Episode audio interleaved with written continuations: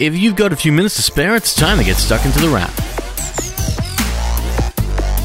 For the week ending July 10, 2020, you're listening to The Wrap, Australia's fastest technology roundup. And while it can feel a lot like the year hasn't quite gone according to plan, thank you coronavirus, some things are beginning to firm up. It's 2020 and we still don't have flying cars, so the science fiction element hasn't quite gone according to plan yet. But a part of rural New South Wales will at least be used to test electrical vertical takeoff and landing vehicles, suggesting flying cars are at least on the way, gradually, bit by bit. We'll get there. While we wait for our science fiction future, we can settle on a slightly more accessible present, which includes things this week that might feel a little sci fi all the same. Take two things announced by Samsung this week, with one delivering an almost dry dry cleaning system for your home, while the other is a very special kind of TV. The dry cleaning one is first, and it's called the Airdresser, which is a standalone box for your bedroom, office, or anywhere else you typically rest your clothes, and uses steam to refresh your clothes and get rid of odors, bacteria, and viruses. Think of it as a steam based washing machine in a box for clothes you don't want to risk running through a tumble cycle, because that's basically what it is. There's no chemical or solvent, so it won't clean the way a dry cleaner will. But Samsung's Airdresser does read as a way to refresh and revive clothes, which may smell a little bit like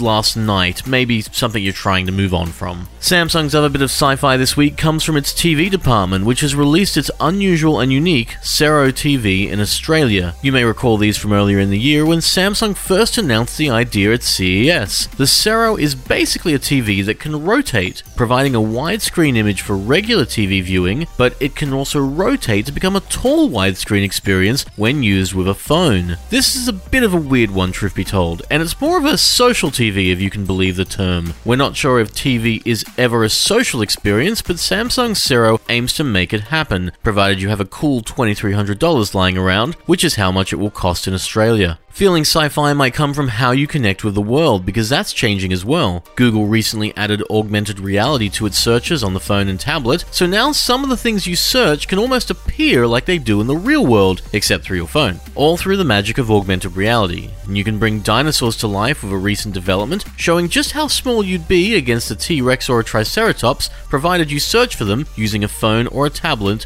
and use augmented reality. Snapchat and Gucci teamed up for some of that this week, with the collaboration allowing you to try on Gucci shoes digitally through the Snapchat app. You still need to wear socks and you can't quite walk around in these virtual shoes, but it might just save you a trip to the store if only to find out how they look on you, and we'll be curious to see if any other brands do something similar soon. And there's things happening in the world of 8K as well, a video resolution which largely feels like the stuff of early adopters, but is gradually becoming real and legit for more people. While last year might have kicked off off the world of 8K with a slow and very cost prohibitive start, 2020 is seeing more TVs and more choice. We're going to see more monitor support on computers as well, thanks to the availability of Thunderbolt 4, which will look like Thunderbolt 3 and that Type C USB connection we've all gotten familiar with, meaning these changes are mostly under the hood. That's better for you because it means the ports you use won't change, just improvements to the technology, and you might have to buy another cable. 8K still has a problem with content because good luck finding any. Right now, if you buy an 8K TV in Australia, you'll basically just be upscaling any content you find because there's no 8K content anywhere. You can always make your own though. There are 8K cameras in quite a few of this year's phones, and there's now a proper 8K camera on the way from Canon, the EOS R5. It's another one of Canon's full frame mirrorless cameras, but this one sports a crazy 45 megapixel sensor and support for that 8K video capability. Aspiring Steven Spielbergs and Ridley Scotts will see the draw in that, but photographers may be inclined to check it out simply because you can cut out a 35 megapixel image out of an 8K video.